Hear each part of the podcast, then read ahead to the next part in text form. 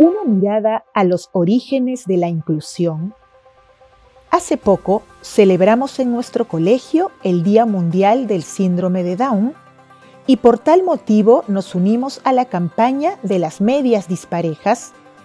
Ese día todos llegamos con mucha alegría y entusiasmo mostrando nuestras medias de diferentes colores, con el fin de promover el respeto por los niños y jóvenes con esta condición.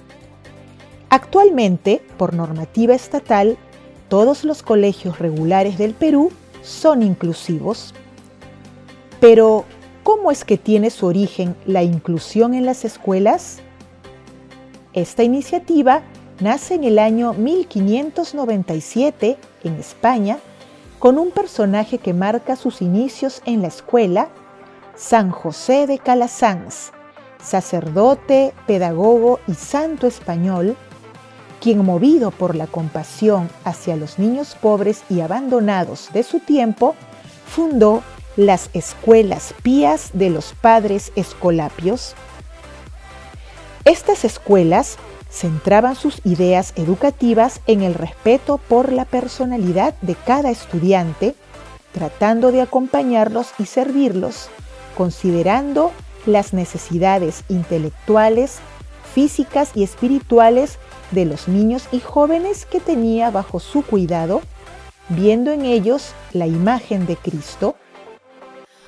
Siguiendo el ejemplo de este santo, con el transcurrir del tiempo, en diversos países se fueron generando políticas que favorecen la educación inclusiva, brindando espacios adecuados a los niños con alguna discapacidad, no solo para socializar con otros niños, sino para recibir una enseñanza que les permita desarrollarse integralmente a través de una educación de calidad que propicie el máximo desarrollo posible de sus propias potencialidades.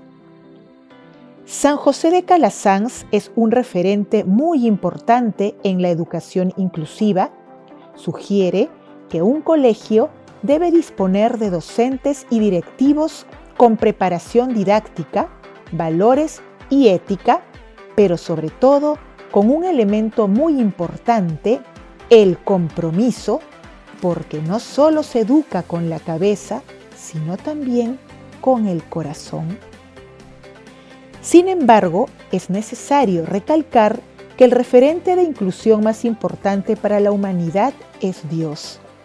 Tal como lo dice el Papa Francisco, Dios no excluye a nadie y quiere que cada uno alcance su plenitud.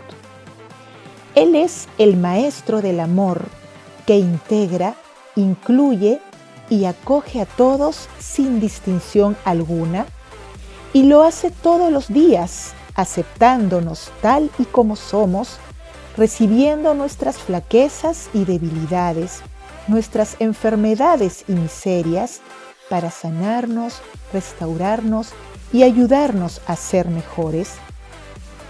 Que cada día, en nuestra misión de educadores católicos, podamos seguir el ejemplo de San José de Calasanz y del Maestro por excelencia, Cristo, que acogió a todos para salvarnos y enseñarnos la pedagogía del amor.